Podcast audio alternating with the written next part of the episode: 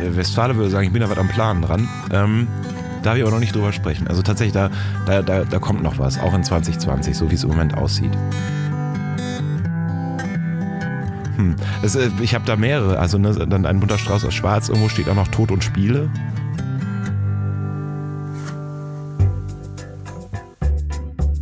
Zack. Herzlich willkommen bei Das Ziel ist im Weg.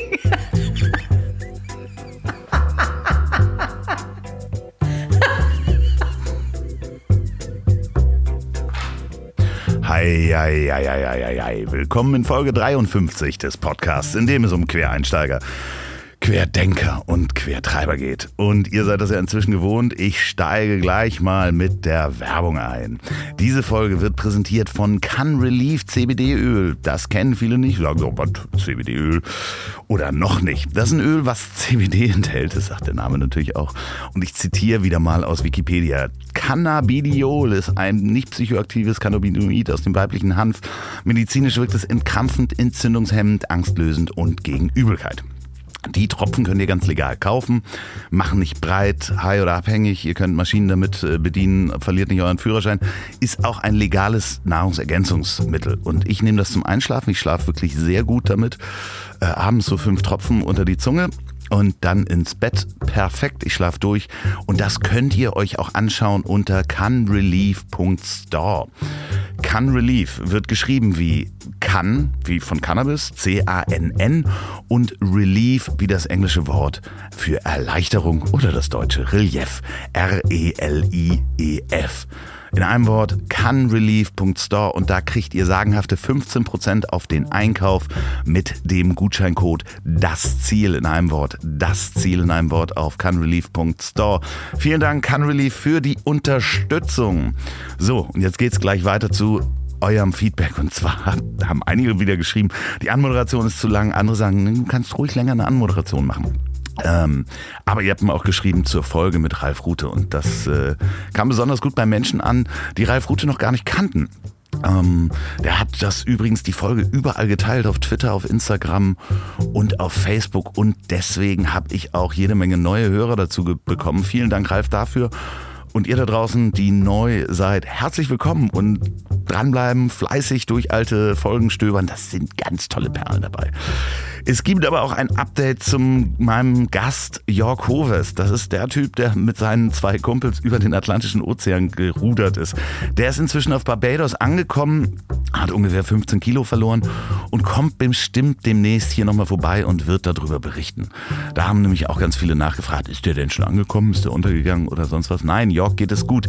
Schickt mir bitte weiter eure Fragen und euer Feedback an ziel.ponywurst.com oder Facebook, das Ziel ist im Weg. Folgt mir vor allen Dingen auf Instagram, Andreas.kloff, da gibt's die meisten Videos und Fotos auch vom Tonmobil.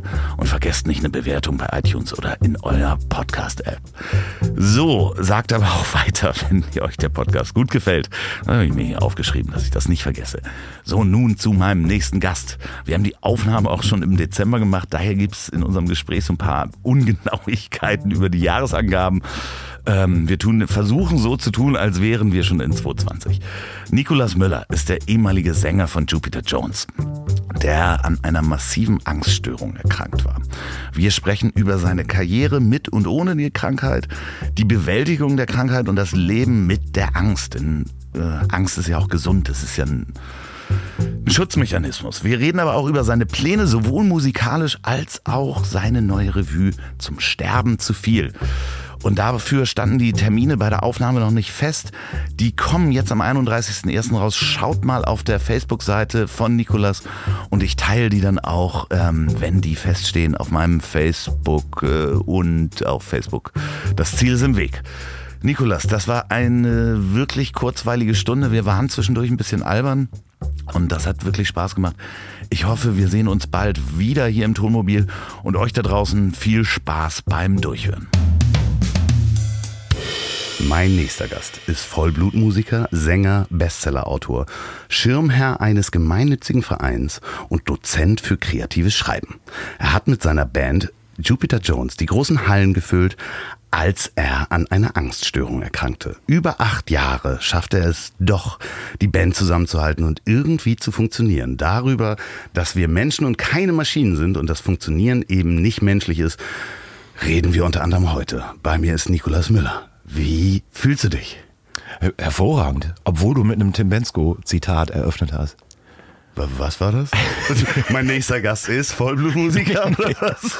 Das mit dem Mensch und der Maschine, aber das passt Ach schon. so, Ja, ja, okay. Ja. nee, aber. Nee, aber das, ähm, also davon abgesehen geht's mir aber richtig gut. Ja, Hallo. äh, äh, wie fühlst du dich hier in ähm, diesem äh, Studio? Ich, ich bin immer noch ganz angetan, muss ich echt sagen. Man, wissen deine Hörer, ich habe ja noch nicht so viele von deinen Podcasts gehört, wissen die, wo man sitzen darf? Ähm, ja, wissen die, aber wenn du das nochmal in deinen Worten beschreiben kannst, du bist ja auch Wortakrobat. Oha, dann jetzt ähm, gleich mal unter ganz gehörigen Druck hier reinstarten, ist schön.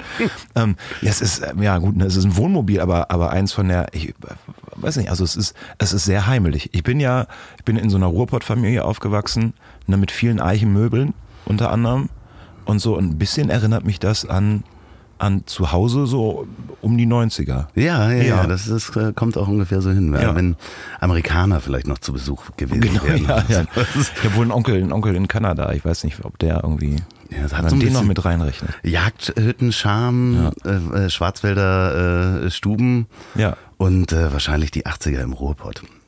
Ähm, das ist ein gutes Stichwort. Du bist im Ruhrpott groß geworden? Nee, in der Eifel, aber in einer, in einer Ruhrpott-Enklave. Wir haben im, in einem Vier-Generationen-Haushalt mit acht Menschen gewohnt und ähm, da war tatsächlich mein Vater der einzige waschechte Eifeler und musste sich gegen, gegen ähm, Ruhrpott und Schlesien und so durchsetzen. Da war auch nicht was los. Ah, okay. Und wo hat's dich jetzt hin verschlagen? Nach Münster? Nach Münster, genau, ja. Ja, also, Eine, eine völlig freiwillige, freiwillige Wahl. So, ich, warum genau, weiß ich immer noch nicht, aber ich bin sehr gerne da. Hat, sich, hat funktioniert. aber jetzt bist du natürlich in der schönen Stadt Hamburg. Da hast du ja wahrscheinlich auch schon die ein oder andere Zeit verbracht. Ja. Und wir haben ja gerade 2020, beziehungsweise die Hörer haben 2020. Wir haben nämlich 2019. Wie war 2019 für dich? Und zu dir? Oh, 2019 war sehr, sehr gut zu mir. Ich habe ähm, das, das tatsächlich, ähm, das sage ich nicht bei jedem Jahr, weil wenn äh, 2018 zum Beispiel war ein absolutes Scheißjahr, würde ich jetzt nicht behaupten, dass das in irgendeiner Form gut gewesen wäre. Und äh, 2019 war echt gut. Ich habe äh, 2019 habe ich es geschafft, mich ähm, ja, also ne, zu finden klingt immer so groß, aber es stimmt tatsächlich ein bisschen. Also ich habe hab ganz viele Prozesse durchgemacht, die mir dabei geholfen haben, herauszufinden, was ich denn eigentlich wirklich möchte. Und da bin ich jetzt so ein bisschen angekommen. Ich bin echt an, an einem guten Ort. Du siehst auch sehr frisch aus. Also ich habe äh, natürlich in, ich hasse das Wort Recherche, aber ich habe natürlich in, in, äh, in der Recherche mir äh, Interviews angeguckt, Ja. ich habe mir ähm, Bilder angeguckt und du siehst richtig frisch und gesund aus, muss man Danke dir. sagen. Also gerade wenn man natürlich alte Videos nochmal anguckt, äh, äh, ist da auch äh, die Hälfte des Menschen äh, steht da, du bist äh, schlank und rank, ähm, wenn man das so sagen Wenn man es so nennen will, ja, ist, auf jeden Fall weniger. ist, du hast rausgefunden, was du wirklich machen willst im letzten Jahr. Magst du darüber erzählen? Ja, ja, ja. Also das, das ist gar nicht mal so eine Veränderung, die, ähm, die so nach, nach außen geht, glaube ich. Das, das Gefühl habe ich noch nicht mal, dass das was ist, wo dann, ähm, weiß ich nicht, die Bund oder die Gala jetzt die, die, die, die Stifte zücken würde, sondern ähm, das ist mehr so, ne, die- dieses große Wort Mindset, so, wie, wie gehe ich denn eigentlich alles an? Und das ähm, haben wir uns gerade noch drin ähm, ganz kurz drüber unterhalten. Solche Geschichten wie, ähm, na, da gab es so einen Termin in Berlin und der klang ganz attraktiv, also wäre irgendwie dann nur eine Stunde gewesen und dafür sitze ich dann irgendwie acht Stunden im Zug und so, mache ich nicht. Und, und das, ähm, und, und früher wäre dann für mich die Welt untergegangen, weil da hätte ja irgend, da hätten ja ganz tolle Synergien entstehen können und, und, und überhaupt. Und das, das, das fühle ich so nicht mehr. Also ich glaube, das ist nur ein Symptom von dem Ganzen. Also ich, ich weiß mittlerweile einfach, worauf ich Bock habe und worauf nicht und was mir gut tut und was nicht. Und ich mache nur noch die Sachen, die mir gut tun. Was tut dir denn gut? Die, die Erkenntnis, dass ich, ähm, sprechen wir in drei Jahren nochmal, dass ich über, über die andere Erkenntnis nicht völlig verarmt bin, das würde mir ganz gut, wenn ich das gerade so ausspreche, wird mir schon wieder ganz warm. ähm, Nein, nein. Ähm. Der Herr Müller nimmt keine Termine mehr wahr, die nur noch eine Stunde sind. ja, komm, aber nur mal ernsthaft. Ne? Nee, nee, klar. Also, na, ja. nein, ich finde das ja auch. Äh, so blöd das ist, ich habe mich verändert dahingehend auch, dass man den Aufwand, den man auch, sagen wir mal, äh, der Umwelt antut. Ja, ähm, genau. Also ja. dieses, dieses nachhaltige Bewusstsein, auch für mich, ich nenne mich jetzt auch mal alten weißen Mann, ähm, das ist bei mir auch eingesunken, dass man sagt, okay, fahre ich da mit dem Auto hin oder kann man das nicht machen, dass derjenige dann zu mir kommt, wenn es wirklich dann nur um eine Stunde geht. Ja. Und, äh, und, und dieses Internet, von dem alle sprechen, ne? da, da geht ja. ja auch so einiges. So Mode, Modeerscheinung. Ich Ja. denke, das bleibt nicht lang. Das bin ich mir auch nicht sicher, aber solange es da ist, kann man es ja nutzen. Ja, ja, ja, es geht äh, da eine Menge. Ich habe äh, auch schon Podcasts gemacht über Distanz, also Ja. das funktioniert auch. Ja, irgendwie schon. Ne? Also so ist natürlich viel netter und, und ja. Ich freue mich auch, dass du da bist. Also wir haben ja auch schon vor, vor einiger Zeit äh, drüber gesprochen und jetzt, liebe Zuhörer, in 2020 hat es endlich geklappt. ja. du, Wir da musste erstmal, mussten erstmal noch, noch mal 8 Milliarden in den Euro in die Luft geblasen werden. Mit mehreren Flugzeugen sind wir, äh, ist er angekommen. Nein, das stimmt natürlich nicht. Du warst sowieso in Hamburg und dann hat das gepasst. Wir haben da langfristig geplant. Die Frage ist ja aber, wer, warum bin ich sowieso in Hamburg? Vielleicht bin ich ja auch sowieso wegen dir in Hamburg und mache heute Abend noch was, was sich so angeboten hat. Ja, aber das wolltest kannst du ja jetzt nicht. überlegen. Das wolltest du ja nicht mehr machen. Das ja in 2020, aber doch, äh, ich freue mich auf jeden Fall sehr. Ich freue mich auch. Ähm, wenn du zurückdenkst an deine Zeit in der Band, ähm, da, da seid ihr ja wahrscheinlich jeden Tag äh, gereist. Ihr seid ja Jahre unterwegs gewesen, von einer äh, Tour zur nächsten. Ähm, bist du da immer hinterher gehetzt, diesen Terminen, um zu gucken, was sich äh, da Neues draus ergeben kann? Ach, da, da ähm, war das, oder da, da lag das neue Jahr in der Aufgabe. Das war ja ganz spannend. Also wir, wir haben ja 2002 angefangen als Bunkenkapelle aus der Eifel. So, ne, vier Eifeler. Erklär mal Bunkenkapelle. noch. Achso, ja, ja, genau, jetzt, ich bin ja nicht in Münster und alle anderen auch nicht. Also eine Bunke ist so ein bisschen, naja, so ein, sag ich mal, ähm, ein, ein, ein, ein schlichtes Gemüt. Okay, alles klar. Ja, ja. So, genau. Und ähm, ne, wir, wir sind, wir sind dann re recht früh schon echt in, in die Welt raus, aber die Welt war, ähm, die bestand aus, fahrt doch mal für eine Kiste Bier nach Süddeutschland beispielsweise, was wir auch gemacht haben, weil uns irgendwie auch schon klar war, ähm, ich, also viele dürfte es überraschen, das Internet gab es damals auch schon. Wir haben es auch wirklich genutzt. Wir haben unsere, das war halt vor Streaming, wir haben unsere, unser Demo online, kostenlos online gestellt und so. Das, das hat uns was gebracht, aber wir wussten, wir müssen echt, wir müssen echt los.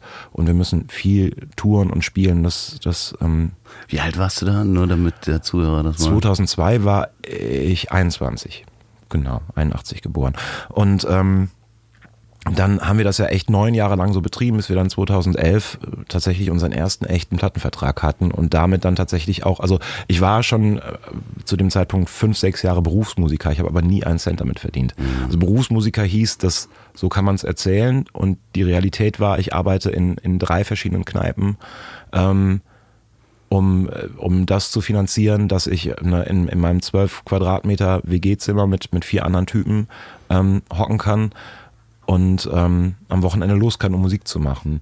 Und, und deswegen war da alles schon so neu. Ne? Also, aber eben auch nicht auf eine Art und Weise neu, die mich jetzt wahnsinnig überrascht hätte. So, weil wir eben schon die ganze Zeit als Band unterwegs waren und dann wurde dann plötzlich, wurden die Aufgaben mannigfaltiger. Ja. Also größere Hallen, mehr Genau. Menschen, die mitsprechen. Ja, äh, auf dem, auf dem Echo beispielsweise ist ja auch eh die schlimmste Veranstaltung, die man sich so vorstellen kann. Die gibt's ja gar nicht mehr Ja, genau, ja, das ist jetzt auch, also ich habe schon schlimmer geweint. Obwohl ich ja, ne, wir haben Echo gewonnen und ich muss ganz ehrlich sagen, da bin ich auch ein bisschen stolz drauf, das war aber dieser Radio-Echo. Der war Mhm. tatsächlich vom Publikum. Ne? Und, und da haben wir uns unter anderem gegen Tim, das wird jetzt so ein Tim Bensko-Rant, das ganze Ding, das war überhaupt nicht, war überhaupt nicht geplant. Haben uns, äh, also aber echt gegen so ein paar große Namen durchgesetzt. Und ähm, naja, aber ja, also eine solche Aufgaben. So, dann stell mal den Jungen aus dem Dorf dahin und, und äh, lass den mal damit leben, dass da 40 Leute gleichzeitig von dir fordern, dass du jetzt in eine Kamera guckst auf dem roten Teppich und du tatsächlich auch der Überzeugung bist, dass das jetzt aber wirklich sein muss. Das ist so ein bisschen programmatisch für dieses ganze andere. Ne? So, da schreien jetzt 40 Menschen, guck doch mal in 40 Linsen gleichzeitig. So, und das, das war das tatsächlich hier und da das allgegenwärtige Gefühl, aber weil wir schon so lange unterwegs waren und halt auch so gute Freunde, haben wir uns das gegenseitig immer wieder genommen und haben uns gegenseitig echt gesagt, naja, so jetzt so wichtig kann es auch nicht sein, ne? Weil, ähm, Also die Musik stand weiter im Absolut. Vordergrund, Ja. absolut im Vordergrund. Und ähm, was macht das trotzdem mit einem, wenn man da mit 24 oder sowas steht? Und ähm, man denkt ja mit 24 auch, das ist ja das äh, Spannende, man denkt ja, man ist sehr erwachsen. Ne? oh ja. Also äh, ich habe das äh, hier im Podcast schon mal erzählt, äh, dass ich neulich zwei 18-Jährige äh, von früher hab reden hören, wo, wo man dann daneben steht und sagt so, ach früher. so. Und wenn man selber dran zurückdenkt, wie man 18 war, dachte man ja auch, jetzt, jetzt geht's los. Jetzt bin ich erwachsen, jetzt weiß ich auch alles. Und 24 dachte man wirklich, man weiß alles. Ja. Ähm, wird dann aber überrascht, wie wenig man weiß. Ja, ja. Wo du tatsächlich 24 ansprichst, das, ähm, also 24 ist das Jahr, oder mein 24 war das Jahr, in dem meine Mutter gestorben ist und ich gemerkt habe, dass Erwachsensein absolut nur auf dem Papier stattfindet. So, ich war, also ich war selten mehr Kind als in dem Moment, weil ich überhaupt nicht wusste, was abgeht. Hast du auch nicht damit gerechnet? Hat sich das nicht abgezeichnet? Doch, doch. Das, also das war, das war sowas von absehbar. Ich hatte, hatte schon einige Jahre Krebs und das war dann zwischendrin nochmal besser und dann, dann ähm, ist, ist meine Großmutter an Krebs erkrankt und über die Pflege ist meine Mutter dann auch wieder erkrankt. Ne? Friedrich Schiller irgendwann um 1700 sch- schieß mich tot schon. Ne? Das ist der Geist, der sich den Körper baut. So war es ganz klar auch, das war klar sichtbar. Und ähm, ja, ja, das war eigentlich klar. Ne? Ähm, nur das, also, aber auch nur eigentlich. So, A, stirbt die Hoffnung zuletzt und vor allen Dingen stirbt eigentlich auch, sterben die Eltern auch zuletzt. So, das will man ja, also das, das kann man ja gar nicht äh, für sich irgendwie prozessieren im Vorfeld schon. Und im Nachhinein war es dann auch schwierig. Und ähm, ja, ja, da habe ich aber gemerkt, dass ich, also dieses, dieses Erwachsenen-Ding, dass das entweder nichts für mich war oder ich, ich noch nicht da war, wo ich hätte sein sollen oder hätte sein können oder vielleicht sogar hätte sein müssen. Und da habe ich aber dann gelernt, dass dieses Müssen im, im Kontext Trauer und im, im Kontext traurig sein, ähm, dass das überhaupt gar nicht stattfinden darf. So, ja. Und ähm, dann war das ja auch ein Teil des Auslösers für Panikattacken. Genau, ja. So, die halt, äh, kannst du das mal näher beschreiben, wann das, wie das losging? Erste Angst? Mhm. Also die erste echte, also ja, die erste echte Panikattacke, die hatte ich tatsächlich beim, bei, bei der Trauerfeier für meine Mutter.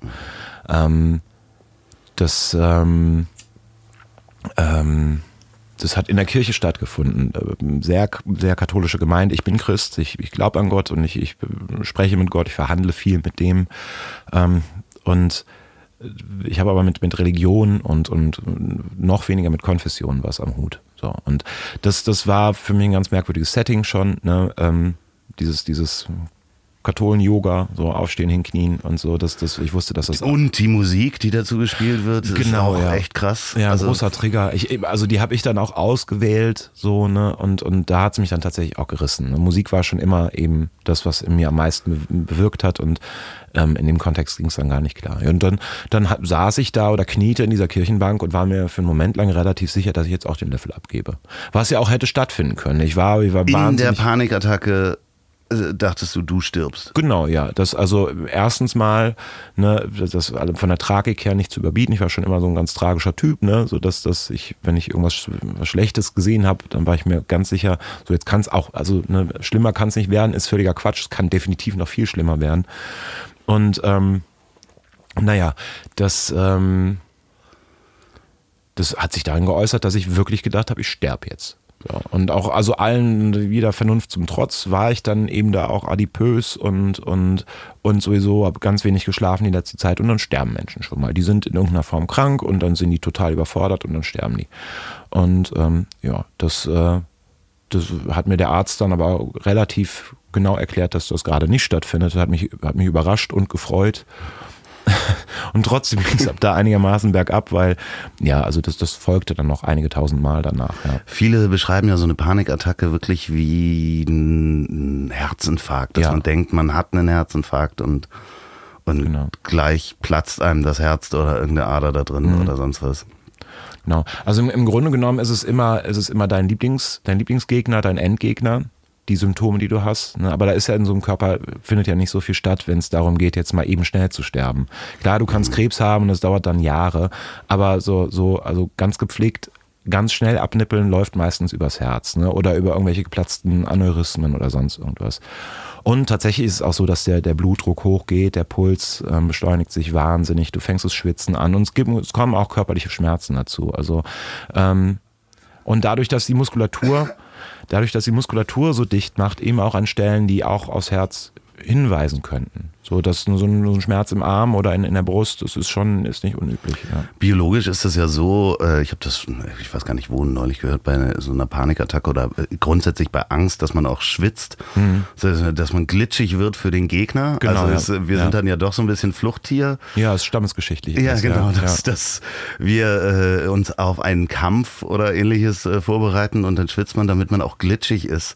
Genau. Das ist äh, schon schräg. Also ich meine. Ähm, ja, ja, also die, die ganzen Skills, die du so dazu gewinnst, das sind eigentlich sind das ja so Superkräfte. Ne? Also ja, der, der Blutdruck, genau, ja, Blutdruck geht hoch, du kannst schneller laufen und, und also deine Sicht wird auch so ganz merkwürdig. Ne? Du siehst plötzlich so scharf, dass es sich unscharf anfühlt. Klar, weil du, du musst ja auch, du musst ja alles wahrnehmen. Ne? Du musst, du musst besser sehen können, um vor so einem Säbelzahntiger beispielsweise zu flüchten. Ist mir jetzt in Münster noch keiner begegnet. Aber ich habe schon Pferde vor der Apotheke kotzen sehen. Möglicherweise rennt er ja irgendwo rum. Naja. Ja, ähm, es ist die, die meistverbreitetste meistverbreitetste? Nee. Meistverbreitete. Ja, genau. Da, da sind wir. Danke, Sehr gerne. Texter noch ja, ja, genau. Kurz meinen Germanistenauftrag hier durchziehen. Ähm, psychische Störungen, die wir äh, weltweit haben, oder? Ja, also genau. Also in, in, ich, so die aktuellen Zahlen habe ich nicht am Schirm. Ich kann dir sagen, dass es in Deutschland tatsächlich ähm, 10 Millionen sind. Das heißt, jeder achte. wir, wir, wir sprechen von oder sind es acht Millionen jeder Zehnte.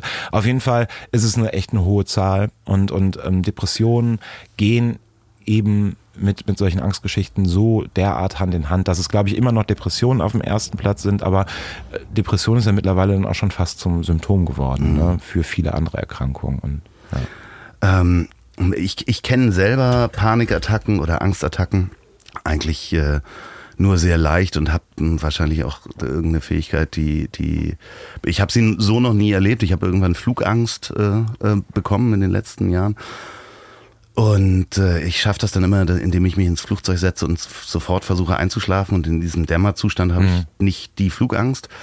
Ähm, aber viel schlimmer als die Panikattacke selber ist ja die Angst vor der Angst. Ja. Dass sie kommt. Ja. Die, die lähmt einen dann ja in jeder Situation. Genau. Genau. Und ist am Ende auch der Grund, warum du eigentlich im Flugzeug nicht einschlafen kannst, es sei denn, du klingst dir irgendwas ein, ähm, weil du ja weißt, dass da, also man kann sich ja so, so viel selbst herprophezeien, das ist ja mhm. ekelig, ja.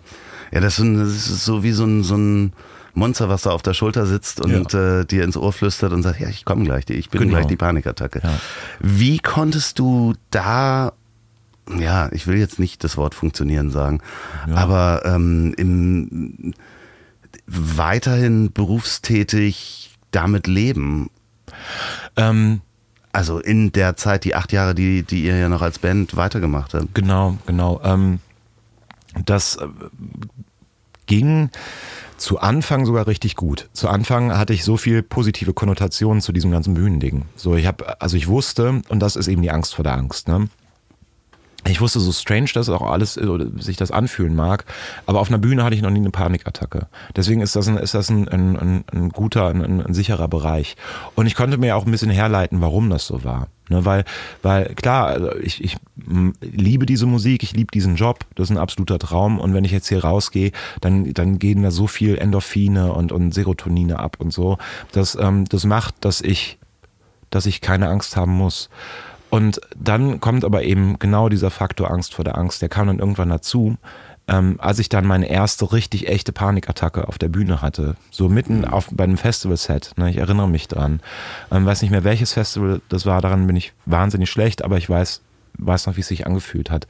Ähm, so nach Lied 3, ne, mit, mit Gott sei Dank nur einem Festival-Set, also noch irgendwie sechs, sieben Songs nur vor der Brust, aber eben auch dem Wissen, oh nee, das wird jetzt aber auch die längste halbe Stunde deines Lebens. Und, ähm, und sowas frisst sich so hart in so ein Angstgedächtnis. Das sitzt dann da und sagt, so, pass mal auf. Jetzt eine letzte Bastion gefallen.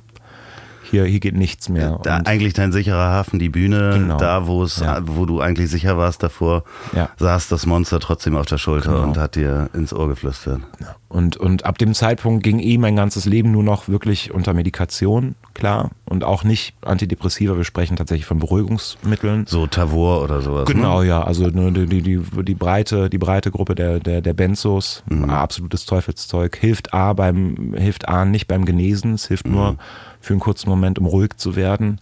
Ähm, kranker wirst du, wirst du auf jeden Fall, weil du ja ne, dann dazu auch noch abhängig wirst. Also habe ich alles durch.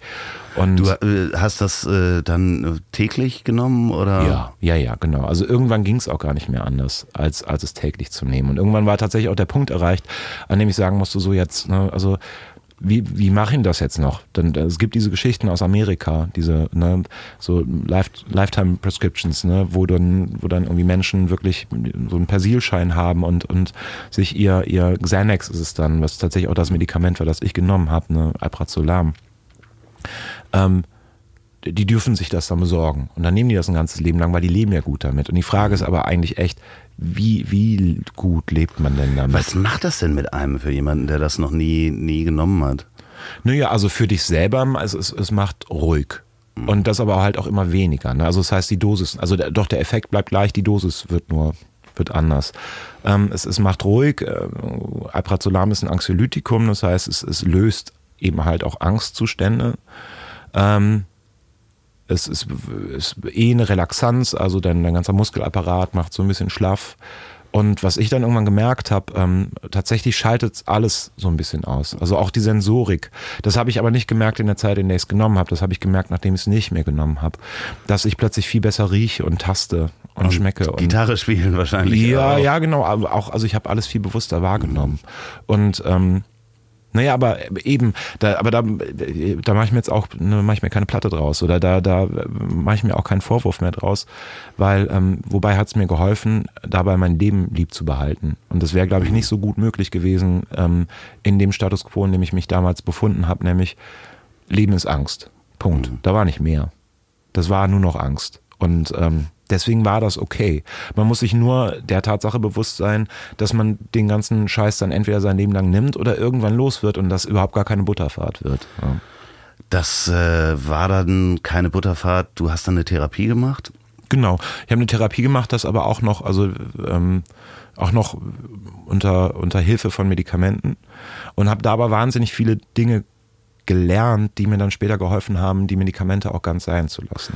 Wie muss man sich das vorstellen, wenn ähm, man sich dazu entschließt oder äh, die, das Umfeld äh, sich entschließt, einem zu helfen oder man muss ja selber dann zum Therapeuten gehen äh, in unserem deutschen äh, Gesundheitssystem. Wie macht man das eigentlich? Also wie, wie geht es los? Das, äh, das Traurige ist, dass du das fragen musst. Ne? Ja, genau. Ja, das ist ja genau, dass man das tatsächlich erklären Deswegen muss. frage ich das ja, auch. Weil hast einen gebrochenen Arm, dann ist klar, gehst du, dann fährst du in die Notaufnahme oder, oder gehst zum Hausarzt und, und hoffst, dass der, dass er einen guten Tag hat und gipsen kann. Ne? Ähm, und ähm, naja, aber tatsächlich bei der, bei, bei so einer gewaschenen Angststörung beispielsweise oder jeder, jeder psychischen, psychosomatischen Krankheit, ähm, ist es tatsächlich ungleich komplizierter leider. Ich habe ähm, erstmal oder nee, sagen wir es so, es ist so kompliziert, wie man sich selber auch gerne machen möchte. Das darf ich auch nicht außen vor lassen. Ähm, ich habe zunächst mal ähm, sechs Wochen in der Tagesklinik verbracht. Das war schon relativ früh in meiner Erkrankung, um da festzustellen, das ist alles nichts für mich. Das waren aber auch echt, das waren auch echt bescheuerte Umstände. So, ne, da- da- dann sitzt du da mit 40, 50 anderen Erkrankten und sollst dann da irgendwie die Buchse runterlassen. Macht ja kein Mensch. So, wer, möchte das denn? Wer möchte denn, wer möchte denn in seinem, in seinem Elend, dass er sich da so selber irgendwie ähm, gerade für sich findet, dann auch noch sitzen und ganz vielen anderen Menschen davon erzählen? Diese eins zu eins Gespräche, die haben mir immer gefehlt. Und dann habe ich ganz lange gedacht, gut, es wächst sich schon raus. Ne? Ähm, und irgendwann war es tatsächlich dann, war ich an einem Punkt, an dem ich gemerkt habe, nee, es wächst sich weder raus, noch wird jetzt hier irgendwie konventionell mit, ich gehe einmal die Woche oder wenn es ganz dumm läuft, einmal, die Monat, äh, einmal im Monat zu einer therapeutischen Sitzung.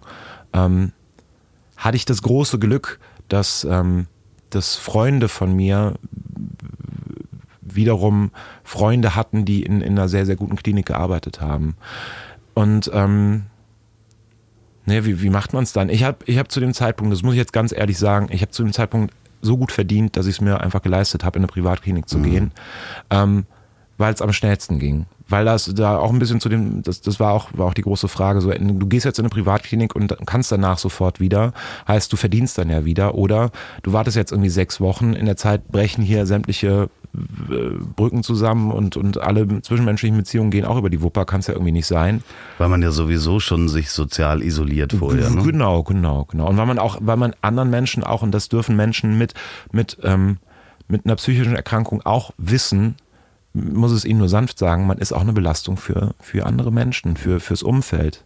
So, man ist nie alleine krank mit sowas. Und das ist okay. Und da werden sich immer wieder, Gott sei Dank, Menschen finden, die sagen, ey, ich helfe dir, ich gebe dir die Hand. Aber ähm, allein für die lohnt es sich dann ja aber doch auch schon wieder zu sagen, ey gut, dann werde ich jetzt auch mal proaktiv und mach was dran. Mhm. Wir haben, äh, ich habe mit äh, Nova Meyer-Henrich hier äh, mhm. gesprochen über Depressionen, über die Depressionen ihres Vaters. Ja. Und da gibt es dann ja auch diese, diese berühmte Co-Abhängigkeit. Ne? Fühlt er sich gut oder ist er gut drauf, bin ich gut drauf? Ja. Und das natürlich auch ne, die Belastung oder das, was man weitergibt an sein Umfeld, äh, nimmt man ja manchmal dann wahrscheinlich auch wahr, dass du hast es mal so, äh, ich glaube, in einem Interview ge gesagt, dass du halt auch Menschen nicht zur Last fallen wolltest und dadurch ja. auch zum Sozialkrüppel, böses Wort, äh, wurdest, dass du halt dann gar nicht mehr rausgegangen bist. Genau. Oder, oder keine Kontakte mehr hattest. Ja. Was dann ja auch schon depressive Züge Total. Sind, ja, ja. Ne? Also da wirst du auch depressiv. Ne? Und, und ich finde auch, also Depressionen ist also der, der große schwarze Hund ist, ist ein echt, ist ein bescheuertes Viech und ein, ein furchterregendes, aber ich, ich finde, mit dem Wort darf man auch tatsächlich ähm, mittlerweile so umgehen, ähm, dass, dass man, dass man auch die Phase, in der ich war, als Depression benennt. Mhm. So, das ist dann nicht Pest und Cholera, das war dann tatsächlich ein Teil meiner Erkrankung und, und je mehr man darüber weiß, umso eher kann man sich eben auch helfen und also sich auch gegenseitig helfen. Wie lange hast du gebraucht, äh, um aus dem Punkt, wo du gesagt hast, okay, ich habe das jetzt im Griff oder ich bin ähm, so weit therapiert, dass ich die, die, das Toolset habe oder den Werkzeugkasten, mhm. um selber zu merken, wo rutsche ich gerade rein, weil das ist ja, ne, also ich glaube, das Wichtigste ist halt, dass man so einen Werkzeugkasten mitkriegt, ähm, in dem man sich, sich selber immer wieder überprüfen kann, in welchem Status man sich befindet. Und äh, sozusagen, in, ist man dann geheilt? Fragezeichen. Die Frage ist, wie ne, so, sollte man Angst heilen? Das ist ja Schwachsinn. Ja, ne? Also in dem Moment, in dem, in dem man sagt, so ja, klasse, ne? also Therapie ist beendet, ich habe jetzt überhaupt gar keine Angst mehr, ist man ja kranker als vorher. Das ja. ist so das Problem, ne? weil, weil geh mal ohne Angst da raus, da sind nämlich noch ganz viele andere Menschen, so viel Erfolg. Ne? Ähm, das, ähm, nee, tatsächlich, aber dieses das Pathologische, das ist bei mir... Ähm, das ist ja weg. Das ist tatsächlich weg. Es gibt immer noch Situationen, in denen ich merke, es gibt eine Prädisposition. Es gibt einfach, ich, ich trage Dinge in mir, die mich dazu fähig machen, mhm. sowas zu fühlen. Ne? Und, und ähm, dann passiert es auch schon mal hin und wieder. Also ich habe in der Zeit, in der ich, in der ich von mir behaupten würde, jetzt bin ich gesund, hatte ich schon auch noch so zwei, drei Panikattacken.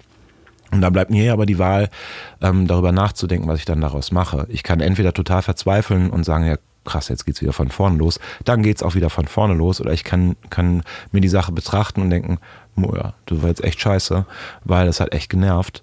Aber ähm, ne, war jetzt aber auch nur einmal. Ja. Und morgen, morgen kommt es nicht wieder. Und so ist es noch jedes Mal geblieben. Und du kannst dann äh, äh gut, ich habe sie auch, ne? Also eben ganz klein. Ja. Ich spüre sie im ganz klein, wenn ich mich ins Flugzeug setze. Ja. So. Ja ich würde mal sagen, äh, das gehört dann eben wie die Angst eben auch zum Leben dazu. Die kann man, wie gesagt, ja nicht. Es wäre ungesund, sie komplett wegzustecken. Wie lange hat es dann gebraucht, dass du da A drüber reden konntest und B dich hinsetzen wolltest, um die Geschichte aufzuschreiben? Denn du hast ja ein Buch gemacht, was sich sehr, sehr gut verkauft hat. Das stimmt, ja. Und ja, das was äh, äh sehr erfolgreich auch anderen Menschen hilft. Auf eine, tatsächlich auf eine, auf eine Art und Weise, bei der ich echt glücklich bin, dass es so läuft, weil ähm, es ist ja kein, es ist eben kein, kein echtes Selbsthilfebuch, es ist auch kein, es ist kein Sachbuch, es stand dann irgendwie bei Sachbuch im Regal. Ähm, oder im, in Münster in meinem Stammbuchladen steht es, glaube ich, unter Besser Leben oder so. Weiß ich jetzt auch nicht. Aber ähm, das, ähm, sortier es einfach um nächstes Mal, wo ja, du es haben willst. Da stehen immer so fünf Exemplare rum. Ich weiß nicht, ob die da wirklich immer stehen und die einfach noch nie gekauft wurden oder. Ähm, ja, ich, ich räume das, ich räume das überall so ein bisschen rein. Aber so. Auch mal zwischen den Kochbüchern. Ja. Wer weiß. Kundschaft lauert überall. Ähm, nee, das, also, ähm, darüber zu sprechen war mir schon immer ein Anliegen. Ich finde das wichtig. Ich finde das wichtig für mich selbst, aber nicht von einem therapeutischen Ansatz, sondern weil ich einfach keinen Bock habe, wie ein Freak behandelt zu werden. Und die Erfahrung hat gezeigt, in dem Moment, in dem du so freaky Sachen einfach aber auch nicht zur Freak-Show verkommen lässt, sondern sagst so, ja, hier habe ich, aber spreche ich auch drüber. Und jetzt kommst Mhm. du. Das ist einigermaßen entwaffnend. Das habe ich gemerkt. Dass, dass halt Menschen dann, da, dann, die sind dann erst so vielleicht so ein bisschen überfahren, aber dann habe ich aber auch keinen Bock, die mit meinem Drama totzuschlagen, sondern macht da was, macht da eine Sache draus, die so normal für mich ist, wie sie sein kann. Und dann, dann, dann geht's mir, dann geht's allen irgendwie plötzlich dann besser damit. Und ähm, dann hat sich aber auch darüber herausgestellt, und das, da bin ich wahnsinnig dankbar, weil das ist, ähm, man tut sich ja immer schwer damit, sich so große Aufgaben anzugehen und zu sagen, so, ja, das mache ich jetzt, weil damit ist vielen geholfen. Hat sich herausgestellt, es ist aber auch vielen geholfen, wenn normal darüber gesprochen wird. Weil das, weil das ganze Ding in die Normalität muss. Man kann nicht jedem Achten oder jedem Zehnten auf der Straße begegnen und denken, wow. Man muss dem begegnen und denken, ach so, ja, okay, habe ich schon von gehört. Ne, dann machen wir was dran. Oder ich helfe dir. Aber ne, Hauptsache, wir machen jetzt hier nicht so ein, so ein, so ein, so ein Gewese da drum. Und ähm, das ist toll. Und aus dem Gedanken heraus ist auch so ein bisschen das Buch entstanden. Also das aus dem Gedanken und aus dem anderen Gedanken, dass ich nun mal nichts anderes kann, außer ein bisschen Sachen aufschreiben und ein bisschen Sachen singen, ähm, war das, war das eine ganz eine glückliche Fügung. Und tatsächlich auch, als ich dann nach dem Ausstieg bei Jupiter Jones ähm, angefangen habe, darüber zu sprechen, da, dem, da waren so einige, einige ähm, Talkshow-Besuche und, und ähm, diverses dabei, viele Interviews, ähm, auch so unwirkliche Sachen wie irgendwie drei Seiten im, im Spiegel und so, ne, wo ich dann auch gedacht habe, so, okay, also wenn, wenn, wenn ihr mich auf drei Seiten im Spiegel loslasst, so wie, wie prekär ist denn die Situation eigentlich zum Thema Angst? So spricht hier wirklich sonst niemand drüber. So, jetzt sprechen wir zwar nicht über Angst, sondern hier kommt die Rubrik Wissenswertes, was ihr gleich wieder vergessen könnt. Und ihr könnt wie immer zwei Probierpakete der Wieder Kreativbrauerei gewinnen. Das ist die Brauerei des Bierweltmeister Biersommeliers Oliver Wesselow, der auch in einer der Folgen zu hören ist. Der macht unter anderem das leckerste alkoholfreie Bier der Welt, das UNN und Roadrunner inzwischen. Das ist nämlich ein dunkles Coffee Stout, auch alkoholfrei äh, könnt ihr auf kehrwieder.bier nachgucken, was es da sonst noch gibt und gleich im Shop bestellen. Und diese Brauerei präsentiert die feste Rubrik Wissenswertes, was ihr gleich wieder vergessen könnt. Und es geht los mit dem, aufpassen, Froschtest. Da habe ich auch erstmal geguckt, was ist denn der Froschtest? Der Froschtest oder der Krötentest äh, ist eine historische Methode zur Schwangerschaftsfrüherkennung. Ähm, und zwar ein biologischer Schwangerschaftsnachweis. Dann hat man nämlich den Krallenfrosch genommen, den nennt man übrigens interessanterweise auch Apothekerfrosch, und mit Urin oder Blutserum von einer Testperson äh, subkutan, also unter die Haut, in den Lymphsack in, injiziert. So mit einer Spritze da reingespritzt. Und dann hat er entweder innerhalb von zwei Tagen geleicht, wenn es ein Weibchen ist, oder Sperma produziert. Und dann wusste man, dass diese Person äh, wahrscheinlich, hochwahrscheinlich schwanger ist, weil dieser Frosch darauf reagiert hat. Hatte ich noch nie was von gehört. Gab es bis in die 60er Jahre auch in Deutschland und äh, wurde auch in, in frühzeitigen ähm, äh, Zeiten schon in Nicaragua und Burkina Faso auch ausprobiert. Da hat man einfach diese Frösche genommen und in das Urin von ähm, den Testpersonen gestellt. Und wenn die dann geleicht haben, durch die Hormone, die da drin sind in dem Urin, ähm, wusste man, dass da jemand schwanger ist. Ich hatte noch nie davon gehört und danke Uwe Frommhold für diese erstaunliche Information, die ich nicht wieder vergessen werde. Ganz, ganz großartig. Äh, Uwe Frommhold war übrigens auch zu Gast hier in dieser, äh, in einer der vorigen Folgen. Findet ihr. Und das zweite Wort, äh, die zweite Information ist wieder ein Wort und das finde ich auch total schön. Und zwar der Mitnehmer. Der Mitnehmer, wenn ihr euch schon immer gefragt habt, was diese Plastikleisten oder Gummileisten in der Trommel einer Waschmaschine, wie die heißen, das sind die Mitnehmer, die nehmen nämlich die Wäsche mit. Mitnehmer, ganz toll, tolles Wort. Danke Torben für dieses Wort. Schickt mir euer Wissen an ziel.ponywurst.com. Betreff Wissen, bitte mit Erklärung, Adresse und Geburtsdatum. Dann suche ich die zwei schönsten raus und ihr bekommt ein Probierpaket der Kehrwieder Kreativbrauerei. So, und äh, jetzt geht's weiter mit Nikolas Müller. Kann Nee, ist ja sein. so. Also, Ja. Ist wirklich so. Ja. Also ich meine, das hat sich in den letzten zehn Jahren nochmal verändert. Ne? Ja. Also Thema Depressionen und, und Angststörungen Ja. wird schon offener drüber gesprochen. Aber ähm, Naja. ja, äh, wie gesagt, wo sind wir, dass da äh, drei Seiten im Spiegel äh, drüber Ja, genau. ne? Ne? Und, und dann, wie gesagt, also weil es so eine häufige Krankheit ist, müssten eigentlich auch b- also wirklich äh, bedeutend prominentere Menschen eigentlich ähm, am Start gewesen sein, aber so wahnsinnig. Und, und dann hat sich das halt eben echt herausgestellt, dass, dass so, ein, so ein Buch mir auch gefallen könnte. Und dann kam aber auch, gab es irgendwie drei, vier, fünf Verlage, die auch gesagt haben, so, ey, wollen wir. Also ich, ich war in einer ultimativen Luxussituation. Ich wollte schon immer ein Buch schreiben.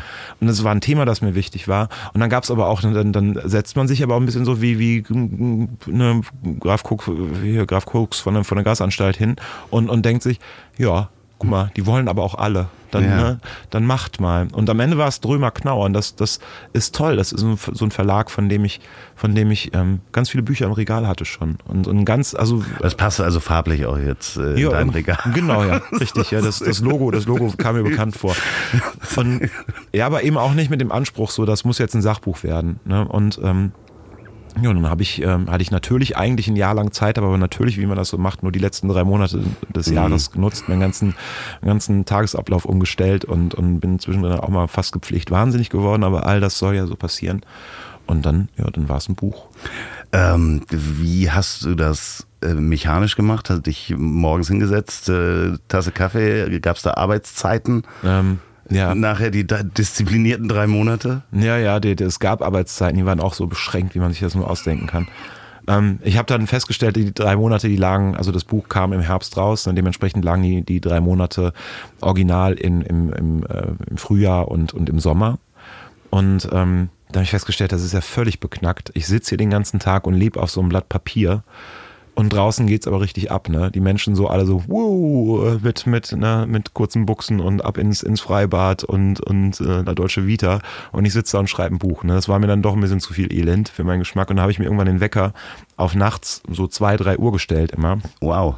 und habe mich hab mich hingesetzt dann hatte ich so drei Stunden bis dann die Sonne wirklich raus war und ähm, und habe den kompletten Rhythmus umgestellt nun habe ich aber auch ein Kind ne meine Tochter ist fünf ähm, die wohnt bei ihrer Mama ähm, das, das alles so unter einen Hut zu bringen das war gar nicht so schlau also ich würde es jetzt dann doch noch mal anders machen War es denn schwer, die, die Situation nochmal zu durchleben, das aufzuschreiben? Also gerade auch äh, äh, das Begräbnis deiner Mutter, da nochmal in die Phase einzutreten und das auf Papier zu bringen?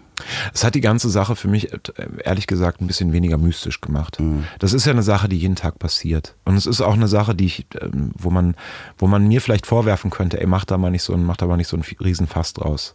So, ne? Menschen sterben. Kann ihm mal passieren. Ähm, und, und ja, so, so einen kleinen Frieden konnte ich mit der Tatsache tatsächlich machen, als ich alles nochmal aufgeschrieben habe. Aber man verliert sich dann auch echt recht schnell in seinen eigenen Worten. Und die Sachen, die mir am nächsten lagen, die sind auch sehr wortreich und wortschwer umschrieben. Es gibt so eine Panikattacke, die findet in Echtzeit statt. Das, um das Kapitel zu lesen, ich habe es bei, den, bei der Lesereise jeden Abend am Stück vorgelesen, brauchst du so 30 Minuten. Eine Panikattacke braucht, wenn es gut läuft, so 30 Minuten.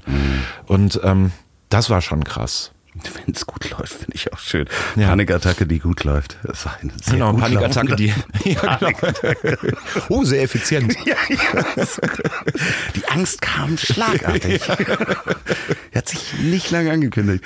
Ähm, das Buch heißt Ich bin mal eben wieder tot, wie ich lernte mit Angst zu leben. Ähm, das äh, ist auch immer noch erhältlich. Die wievielte Auflage ist das inzwischen? Äh, Und das weiß ich gar nicht. Wir gehen jetzt gerade aktuell, ich war eigentlich der Meinung, dass das hoffentlich vor Weihnachten, ne, weil Papa braucht ein paar neue Schuhe. Völliger Schwachsinn. diese, Man dieser verdient- Mann ist nackt Ja, genau, ja. Man verdient, man verdient mit Büchern jetzt echt, also überraschend wenig, habe ich festgestellt. Und finde ich aber auch gar nicht schlimm. Also da- das so, ähm, das hätte für mich dann auch schon wieder, so, sobald sowas passiert, sobald man dann plötzlich so auf so einem, so einem Haufen Geld sitzt, denkt man sich also ja und, und die ganze Romantik, die ist irgendwo unter dem Geld. Ja. Ich habe es erst einmal erlebt, ne? also einmal in meinem Leben einen Hit geschrieben, einen veritablen und und das das war dann tatsächlich so ja geil, aber auch so ein bisschen den anderen Kram, den vermisse ich jetzt aber auch, ne? Ähm, äh, Gibt es da noch GEMA-Ausschüttung? Ja, wahrscheinlich. Ja, ja, noch, ja. ne? Das, also, und, das, also das ist, auch- ja auch, ist ja auch Irrwitz. Ne? Wir, ähm, der, der Song ist 2011 rausgekommen, das heißt, wir gehen, ne, also wir, wir brechen 2020 das zehnte Jahr an quasi. Und, ähm, Also quasi dieses Jahr, wenn die Hörer das hören, natürlich. ja, ne? genau, ja. Also in diesem, in diesem äh, unseren 2020, in dem wir uns gerade befinden, zweifelsohne. Und ähm, und das wird immer noch im Radio gespielt. Und es hat Vicky Leandros hat's gecovert. Und so eine Band aus, aus Holland, Bluff. So still. Äh, auch so. ja, Bluff. Genau. Und, und, und dann diese, diese fünf Tenor oder Ador, Adoro, Adorno, wie sie heißen. Ja. Ne? So, also es ist verrückt, ist tatsächlich so einer von den Songs. Und die auch dann immer noch, also ne, auch in den tief, knietief in den, in den 2000ern, in den, ja, also in diesem Jahr, Jahrhundert, Jahrtausend, ähm, irgendwie ähm, trotzdem zehn Jahre später noch gespielt werden. Und das ist ganz komisch. Das fühlt sich echt, also ne, dann, dann weißt du zwar so, also ne, per Definition ein bisschen One-Hit-Wonder, Ja. interessant, aber dann aber auch so einer, der, der läuft aber auch dann noch so zehn Jahre später noch. Ne? Ja, und ich, ich meine, ja. man weiß ja auch immer nicht, was passiert mit, mit Songs, wenn das nochmal irgendwo für eine Werbung, die sehr Ja, genau. ikonisch äh, ist, äh, benutzt wird Ja. oder irgendeine Fernsehshow das wieder rausholt. Wer weiß. Ähm, Tim Apple, are you listening? Genau, ähm, aber äh, als One-Hit-Wonder äh, geht man dann ja eigentlich immer zum perfekten Promi-Dinner, oder? ja, auch irgendwann. Ja. Ja. Kannst du dir das vorstellen? Ich, ich glaube, ich hatte tatsächlich schon mal eine Anfrage, aber nicht fürs Promi-Dinner. Ich, doch, ich habe Ich nicht. find's ja ganz lustig, ne? Also man überlegt ja selber immer, was wird man denn machen?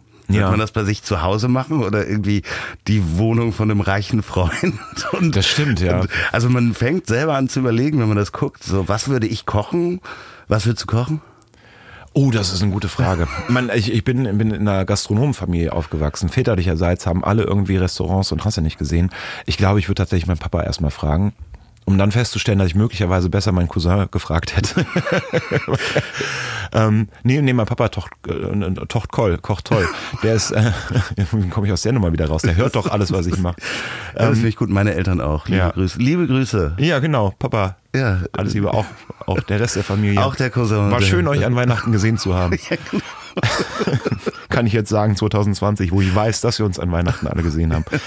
ähm, ich weiß es gar nicht. Ich glaube, irgendwas. Ähm, ich, ich mag sehr, sehr gerne, ich mag solche, solche, ähm, so, so, ähm, wie spricht man es richtig aus? Messe, Me- Me- Messe, ne? so dieses, so, ähm, so viele kleine Schälchen. Das also, gibt in- Münster einen, einen sehr, sehr guten Libanesen, wo ich ähm, Ah. gerne mal so viele kleine Schälchen mit vielen Sachen, wo dann irgendwie immer so ein bisschen Granatapfel dran landet. Das, wie sowas. Okay, wenn ihr das hört äh, beim perfekten Promi-Dinner, wir, wir, wir wären bereit. Wir wären genau, wir sind 2020. Ich mich selten bereiter gefühlt. diesmal. Wir wissen genau, was wir tun. ja. Es gibt da diesen Libanesen, den wir nochmal fragen müssen. Und mein Papa. Genau, und den äh, Cousin. Der, der, Oh, genau, ja. ja. Michi heißt er. Michi. Liebe Grüße an Michi. Ja. Ähm, 2020. Ja. Dieses Jahr quasi. Was äh, erwartet uns äh, musikalisch und textlich? Weil ich springe gleich nochmal zurück. Ich wollte nur nochmal, dass die Hörer auch wissen, was dieses Jahr alles aussieht. Oh je, oh je. Ja, ähm, ja gut. Ähm, was erwartet die Hörer? Also einmal, ähm, der Westfale würde sagen, ich bin da was am Plan dran. Ähm, darf ich aber noch nicht drüber sprechen. Also Ah, tatsächlich, da, da, da, da kommt noch was, auch in 2020, so wie es im Moment aussieht. Musikalisch? Musikalisch, ja, Musikalisch. musikalischer Natur, genau. Ähm, und dann, um, um aber so einer anderen großen äh, Leidenschaft zu frönen und um auch die Zeit so ein bisschen produktiv zu nutzen, weil ich also ne, mittlerweile viele Aufgaben, die ich auch alle gerne mache, aber Musik darf eigentlich nie fehlen, gehe ich ähm, ab 2020, also ab diesem Jahr, je nachdem, wann ihr das hört in 2020, war ich vielleicht sogar schon damit einmal unterwegs, äh, mit so einem Programm, äh, so, einer, so eine Art Revue. Ähm, habe ein, ein bunter Strauß aus Schwarz, habe ich es genannt. Ah, das ist ein sehr schöner Name. Ja, das, also das Programm selber heißt Zum Sterben zu viel. Das ist ein Abend, ein Abend mit dem Tod und Nikolaus Müller. Also es ist ein Themenabend zum Thema Tod tatsächlich ähm, mit, mit einer Liveband und ähm, dann aber keinen eigenen Songs, sondern nur Cover, Coverversionen von Songs über den Tod. Also das, das kann alles, alles Mögliche sein, von Jacques Brel über irgendein Freund von mir hat mir neulich vorgeschlagen, noch was von Pur zu machen.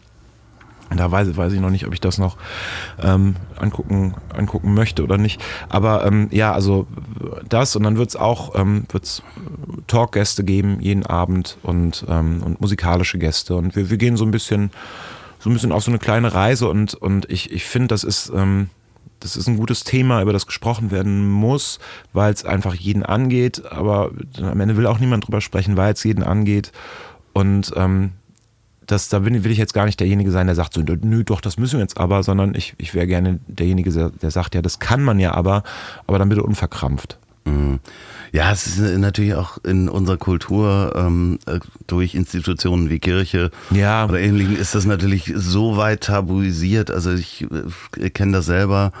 Wie äh, spricht man mit Menschen, die älter werden, über den Tod? Wie sprechen die mit einem ja. darüber? Weil es, ich meine, ich, ich, ich finde auch, und ich finde auch, damit muss man auch leben und arbeiten. Das ist auch okay. Wir haben einen mitteleuropäischen Tod. So, der ist, der hat, der hat nichts Romantisches in unseren Breiten. Und das, deswegen sollte man, aber das finde ich eben auch wichtig, als, als, ne, auch wenn, wenn es um Trauerkultur geht. So, der, wir trauern halt auf eine Art und Weise, ähm, die, die sehr schwarz ist, die sehr traurig ist, die wahnsinnig, ähm, die, die wahnsinnig mit, mitnimmt. Und, und das, das ist aber auch okay. Und da sollte man eben nicht versuchen, stark und mutig zu sein und das jetzt mal nicht so zu machen, weil, ähm, weil man ja immer stark und mutig zu sein hat. Also ich, das, und, und auch, da geht's mir dann auch gleich um Geschlechterrollen und so. Ne? Ich, ich als Mann hätte, wenn ich jetzt irgendwo angestellt wäre, was glaube ich niemand mehr machen würde und Gott sei Dank ich auch nicht sein muss, aber das, ähm, ich, ich, ähm, ich hätte dann zwei Tage, ne, würde, würde mein, meine Lebenspartnerin sterben. Mhm. Hätte ich zwei Tage, gesetzlich Anspruch auf zwei Tage frei. So, und danach muss ich wieder funktionieren. Auf der anderen Seite. Ich mich noch nie mit beschäftigt. Aber ja, das, das, aber ist, das ja ist krass. Das ist äh, total schlimm. Genau. Und, und als. kann ich mir ja vorstellen, also sorry, dass ich dich unterbreche, ja.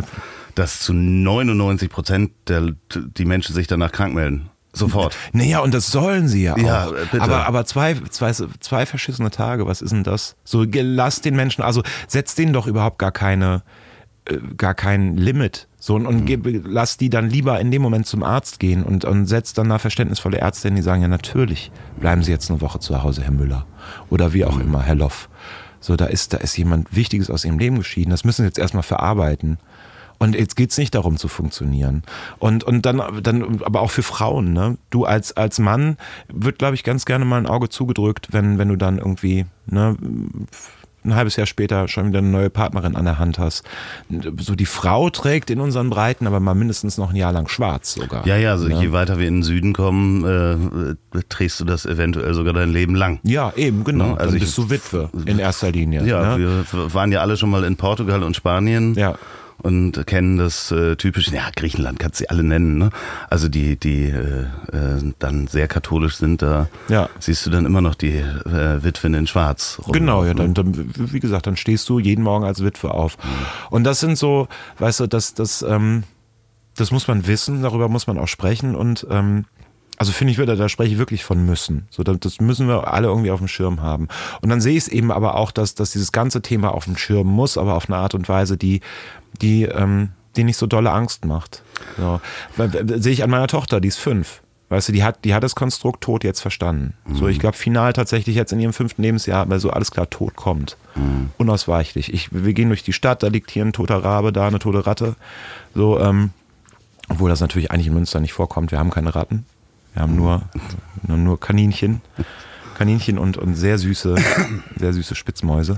Ähm, es gibt ein sehr schönes Bit von Louis C.K. zu, also Louis C.K. kann man jetzt, ich finde ihn sehr gut, ja, auch wenn er Sachen so, gemacht hat, genau, die sagen, vielleicht nicht hat ganz sie okay zweimal vergriffen. Aber äh, er erzählt, wie er das erste Mal den Tod verstanden hat mhm. ähm, und das seinem Nachbarsjungen sagt, weil er, es war für ihn wie Geheimwissen. Und er geht halt zu seinem Nachbarsjungen hin und sagt, du wirst sterben, deine Mutter wird sterben, dein Vater wird sterben. Und der so, nein, ist dann zu seiner Mutter gerannt, hat ihm das erzählt, er hat ihr das erzählt und dann hat die Mutter Louis C.K. zu sich gerufen. Was hast du ihm erzählt? Ja, das alles sterben werden. Sie so, äh, ja, das stimmt ja nicht wirklich.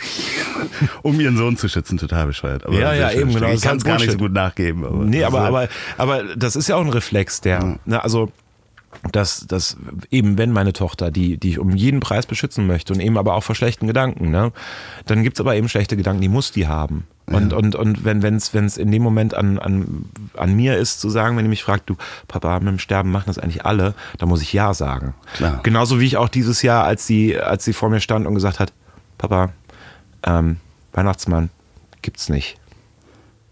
Da war mein erster Reflex auch zu sagen, doch. Ja, natürlich, oh, doch. nee, nee, ja. nee. So, nee, stimmt, den gibt's nicht. Christkind auch nicht. Sehr gut, das ist jetzt ein bisschen streitbarer, aber ja, hast schon recht. Ne? Mhm. Weil die Geschenke, die kommen von euch, ja, ist richtig. So, und, und äh, die, die Pflicht sehe ich eben aber auch beim Tod. So, Papa, wir sterben alle, da hast du vollkommen recht, lass uns, lass uns mal drüber sprechen. Und Wie würdest du das beschreiben, wenn Eltern älter werden und man eben noch nicht über den Tod gesprochen hat mit seinen Eltern, äh, was man da machen kann, sowohl die, wenn, wenn die Hemmungen A bei den Kindern sind, aber auch die Hemmungen bei den Eltern äh, da sind. Muss man So- darüber sprechen? Ja, ne? Ja, ich finde schon. Und das ist, und ich glaube, dass das für viele auch mittlerweile ein probater Weg gewesen, geworden ist, das tatsächlich über so eine Patientenverfügung zu machen. Ne? Dass man echt, ähm, dass man sagt, so pass mal auf, hier gibt's jetzt so eine, willkommen in Deutschland, hier gibt's jetzt so So ein Vor-. Vordruck, genau, Vordruck 47. Bereite dich mal drauf vor, Ja. hier ist der Vordruck. Ja, macht ja auch total Sinn. klar. Ne? Und Maschinen aus oder Maschinen nicht aus und hast du nicht gesehen. Und dann hast du schon mal eine Basis, wo es dann nicht, also äh, klar, es ist, also, oder nee, ich würde mir auch so wünschen, dass es ein total abstraktes Thema ist, aber es ist ein Thema, das schon ganz früh in meinem Leben war, so. Und, ähm, und eben dadurch, dass ich in so einem großen Haus mit so einer großen Familie aufgewachsen bin, da war der erste Todesfall, da war ich, weiß ich nicht, so alt wie, wie meine Tochter jetzt wahrscheinlich, fünf, sechs, als meine Uroma gestorben ist. Und dann ging es eigentlich so in zwei Jahres, zwei Jahresturnus immer weiter. Und ähm, also ne, abstrakt ist das für mich gar nicht. Ich hätte es nur gerne auch aus meinem Leben raus, geht nun mal aber nicht und deswegen muss drüber gesprochen werden. Ich habe mit meinem Vater zum Beispiel noch nicht, ich glaube, ich habe irgendwann, doch, ich stehe in der Patientenverfügung, die habe ich auch mit unterschrieben, das weiß ich. Das weiß ich. Und er hat mir seine Wohnung überschrieben. So, das war aber dann ein Erbschaftsrecht und hast du nicht gesehen. Das war ja auch schon wieder so ein bisschen Und hast du ihn Versprechen. gleich vor die Tür gesetzt? Äh, Nee, nee, ich lasse ich lass ihn noch ein bisschen, schon, ist schon achtmal beliehen, das Ding, aber ähm, ich, ich, ich lasse ihn noch ein bisschen in der guten Hoffnung. Sorry. ähm, wie heißt dein Programm nochmal und wann kann man die Karten kaufen? Äh, zum Sterben zu viel heißt das. Also nicht ein äh, bunter Strauß aus Schwarz. Nee, das, das steht in dem Pressetext. Ah, da findest du schön. besser, kann ich jetzt noch ändern. Ich finde es richtig Für gut. 2021 Ich find's dann, weil für richtig gut. 2020 ist ja okay. zu spät. Ja, Okay. das, Hm. Das, äh, ich habe da mehrere. Also ne, dann ein bunter Strauß aus Schwarz. Irgendwo steht auch noch Tod und Spiele. Ist auch sehr schön. Ja, ähm, dann äh, tatsächlich werde ich auch einen Podcast dazu aufzeichnen mit den Gästen, die da sind. Der heißt dann der Todcast. Ja, sehr gut. Ja, das habe ich jetzt alles hier schon mal gesagt. Um, und, und jetzt kommt Vorsicht, du musst die, also wir Ja. müssen, also du musst halt, äh, idealerweise hast du natürlich noch in 2019 dir die Namensrechte sichern. äh, Genau. Selbstverständlich habe ich das noch. Oh Gott. Gut, dass ich da in 2019 schon noch, noch drüber nachgedacht habe. ähm, oh shit. Wie war dein WLAN-Passwort? Hamsterback genau. Ah, nee, das hören auch meine Nachbarn Ja. hier übrigens. Deswegen Ja. ähm, sage ich mein WLAN-Passwort nicht. nee, besser ist. Ähm, irgendwas wollte ich noch fragen. Ach so, ja, genau. Äh, wie geht es weiter mit deinen, ähm, du bist ja sowohl Schirmherr der deutschen Angst-Selbsthilfe. Ja. Wie muss man sich das vorstellen? Was, wa- was äh, macht die deutsche Angst-Selbsthilfe? Oh, die ist ganz toll. Ich habe gedacht, äh, mein, mein Angstgegner wäre jetzt gewesen, wie stellt man sich denn so eine Schirm, äh, Schirmherrschaft vor? Also ich weiß es ehrlich gesagt nicht. Ich bin meistens, existiere ich einfach nur. Ähm, ähm, die Deutsche Angstselbsthilfe ist toll. Die organisieren mit einem mit einem großen Team Ehrenamtlicher und einem winzigen Team wirklich Angestellter, es sind drei Leute, die in München sitzen, als ich zuletzt nachgesehen habe, ähm, über, ach, ja, also ich glaube mittlerweile fast 200, das mag jetzt auch irgendwas zwischen 130 und 200 Selbsthilfegruppen in ganz Deutschland. Und Angst ist ein Thema, das sehr gut über Selbsthilfe funktioniert, weil, ähm, weil dieses Mystische dadurch auch genommen wird. Ne? Dieses, dieses Mysterium Angst, das ist, wenn, wenn da jemand sitzt und sagt, du neulich habe ich mich eingepinkelt vor Angst. Dann ist das schon mal gar nicht so schlimm, dass du dich eingepinkelt hast vor Angst. Ähm, Geht es über, über auch Hotlines, die betrieben werden? Hotlines so? gibt's auch, die haben, die haben auch, die haben so eine selber quasi eine, eine E-Mail-Experten-Hotline. Ne, Du kannst in, in, in Notsituationen E-Mails dahin schreiben, da sitzen dann ehrenamtliche ähm, Psychotherapeuten, Psychiater, ähm, Seelsorger, die sich kümmern. Ähm, die die ähm, übernehmen die Supervision, die, die übernehmen die Schulung für, für Selbsthilfe, für diese Gruppenleiter und so. Und die machen, machen unheimlich gute und, und, und, und, und bedeutende Arbeit. Ähm, genau, und, und finanzieren sich halt rein aus Spenden und aus einer Stiftung von einem Ach, das ist ja, ja, da, da gibt es eine lange Geschichte, aber auf jeden Fall jemand, ein, ein, ein, ein, ein, ein, groß, ein großer, ein großer in der Wirtschaft, der gemerkt hat, ach so, man kann auch ein großer in der Wirtschaft sein und trotzdem echt, trotzdem echt Schiss haben. Der ist mittlerweile verstorben, aber der hat zu Lebzeiten noch eine, eine Stiftung gegründet. Und ja, also super, ganz, ganz toller Verein. Ja. Ja, es gibt äh, dieses Phänomen, äh, wenn du gerade über die Großen in der Wirtschaft sprichst und über Ängste. Es gibt dieses äh, Imposter-Syndrom, was äh, je, je höher du stehst äh, und äh, je weiter du in der Karriere kommst, desto wahrscheinlicher ist, dass, dass du das hast. Ein Freund von mir, der ist äh, wirklich äh, gelernter und hoch äh, äh, talentierter Finanzvorstand eines börsennotierten Unternehmens gewesen und macht das aber auch noch weiter. Und selbst der sagt, manchmal träumt er davon, dass äh, die ins, irgendwelche Menschen ins Büro kommen und sagen, wir wissen, dass das alles Blödsinn ist. Also, du kannst das ja gar nicht. Ne, Also da gibt es dann auch, aus diesem Imposter-Syndrom gibt es äh, auch Angst- und Panikattacken. Ja, das glaube ich. Ne, und ich Das glaube, je höher du da bist mit mehr Verantwortung, ich glaube, ähm, dass Elon Musk manchmal auch nachts aufwacht und denkt, was habe ich hier angefangen? Spätestens, spätestens, wenn er wieder mit, mit einer dicken Metallkugel irgendeine Scheibe hat einschmeißen lassen, ne? ja, ja, das ist so ein PR-Stand. Ja. Das ist so alles PR. Ja, aber er eben genau, ich meine, das Scheitern steckt halt immer auch genau da, wo du es finden kannst. Ne? Das ist so, also Je mehr du machst, desto einfacher ist es genau, zu scheitern. genau, genau. Und da, also weiß ich nicht, das, ich, was ich ja hoffe, ist, dass das, wie, wie spricht man aus, Bezos, Bezos, Jeff Bezos, Ja. dass der sich manchmal echt auch gewahr wird, dass er durchaus auch, ne, das, äh, das würde ich ihm tatsächlich wünschen. Demut. Demut wäre was Schönes. Also sowieso für so ganz viele Menschen, aber wenn wir gerade von großen, Ja. von großen Sehr empfehlen kann ich da die ähm, äh, Netflix-Doku über Bill Gates. Das ist äh, wirklich ganz toll. Ja, aber der hat ja dieses Pledge, Pledge for Ja, Allegiance genau, gemacht. ja, ne? genau. das, äh, das, das sehe ich ja, weißt du. Ja, aber da sieht man auch die Entwicklung. Also er spricht auch selber darüber, wie er Demut gelernt hat Mhm. und äh, wie er damit umgeht. Ganz, ganz feine äh, Netflix-Doku. Ah, Ähm, hier als Tipp für die Hörer, die Für auch in, 2020. in 2020 auch. wenn ihn dann noch. Ähm, ihr werdet äh, auch äh, sehen können, was passiert im Leben von Nikolas Müller, wenn ihr ihm auf Instagram folgt. So ist es. Genau, denn da ist dieses Jahr auch Großes geplant in 2020. Ja, Gott sei Dank. Ich habe das ein bisschen, habe das ein bisschen verweisen lassen, das ganze Ding. Ich habe also ehrlich gesagt auch erst ähm, 2019, was letztes Jahr war, ähm, oder Ende 2018, was vorletztes Jahr war, geschnallt, dass ähm, ähm, das Instagram, also ne, ich, ich war ich war nur so einer von den Honks, die so mit Facebook ne, Ja, und beim MySpace. MySpace hast du immer noch gesucht. MySpace ne? habe ich auch, genau. Ich habe hab, hab regelmäßig Briefe an Justin Timberlake geschrieben und gefragt, wann es denn endlich weitergeht und so. Und ähm, ja, das, ähm, ja, ich habe das erst so richtig geschnallt und jetzt ähm, für all diese hehren Ziele, die ich so habe und diese tollen Pläne, soll es dann mit, mit ähm, d- Nikolaus Müller Official, Nikolaus mit CH, at Nikolaus Müller Official weitergehen. Ähm, ja, das ähm, muss ich, muss ich mal ein bisschen machen, ne? So ein Privat, so ein Privatprofil. Äh. Den nennen wir natürlich nicht. Das Nee, natürlich nicht. Ja, ach, das ist, das ist auch frei zugänglich, aber da findet, also ich, ich bin da noch nicht so richtig drin. Kuschelbär 208. Genau, Das- ja, kleiner Adler so. Kuschelbär Münster 208. Geil, wie hieß denn das nochmal? Kennst du dieses, was war es von Truckstop oder was? Mit dem, mit diesem CD-Funk? Nee, mit diesem ähm, ja, Teddy? Nee, nee, nee, nee, nee, nee. Tom Astor. Tom. Astor, ja. Ähm, Teddybär 08 oder? Ja, ich war auf jeden Fall, der so gefunkt hat. Ja, auf jeden Fall war das, äh, also die Stimme war, der hat doch dann immer so reingesprochen. Ja, ich Ja, bin ja, hier auf dem. Hallo, ich bin Thomas Thor.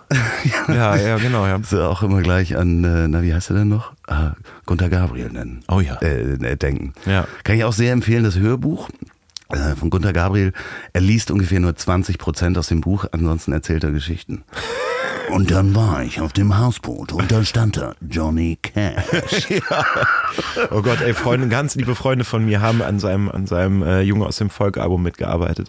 Da sind auch mal Geschichten um die Ecke gekommen, mein lieber Scholli. Du. Ja, also die Geschichte ist ja, dass äh, äh, der gute Mann alle Rechnungen unter 1000 Euro einfach weggeschmissen hat.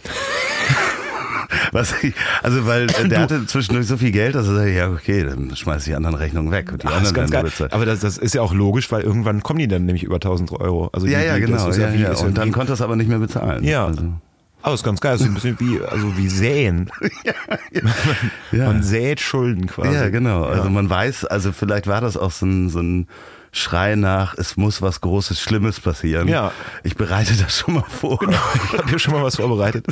Ich habe hier einen Schredder direkt, also eigentlich, wenn mein Briefschlitz, da ist hinten einfach direkt so, so ein Schredder Ja, angebracht. Wahnsinn, Wahnsinn. Ich freue mich auf das Jahr 2020. Ähm, du weißt, wenn du einmal hier warst, darfst du jederzeit wiederkommen. Ich würde mich gerne. freuen, wenn du äh, von deiner Revue äh, berichtest und auch von all den Sachen, über die du noch nicht sprechen darfst. Ja, das machen wir dann 2021.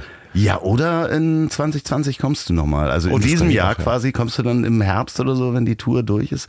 Wie viele Städte sind geplant? Ach, da, da sind wir tatsächlich im Moment, also der, ich weiß ja nicht, wann es ausgestrahlt wird, aber am 31.01., so mein Stand jetzt natürlich ist, also ich, ich liebe Ende ja das Abenteuer, Monats. genau, Ende diesen Monats.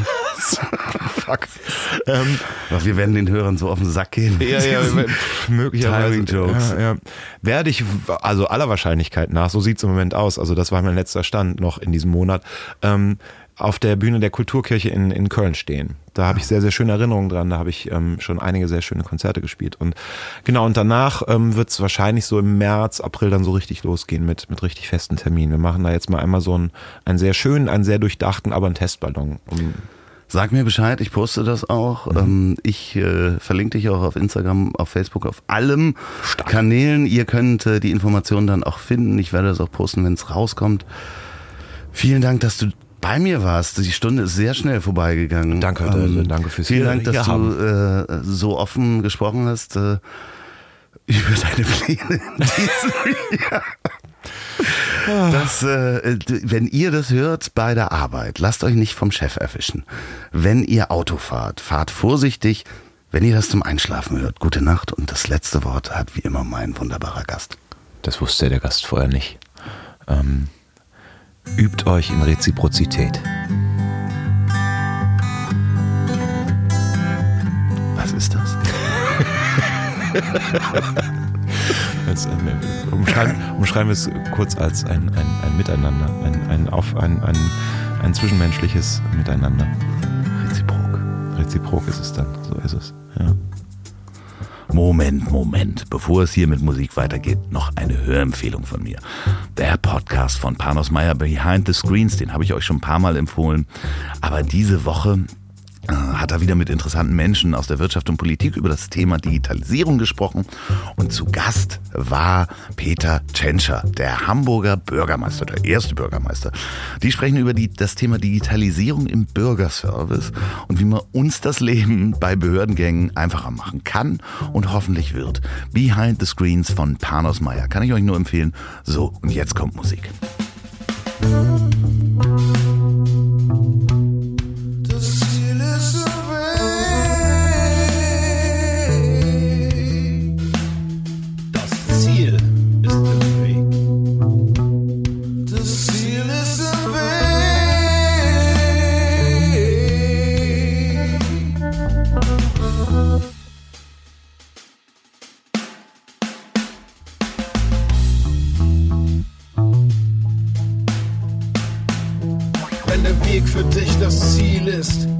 vermutlich buddhistischer Schaffner. Also den Camper klar zum Entern, der nächste Gast ist gebucht und startklar. Nimm den weißen Fleck auf der Landkarte, starte das, wovor andere nur Angst haben. Niemand lernt auf den inneren Kompass zu hören beim Gang auf zertretenen Landmarken, denn das Ziel ist im Weg. Das Ziel ist im Weg.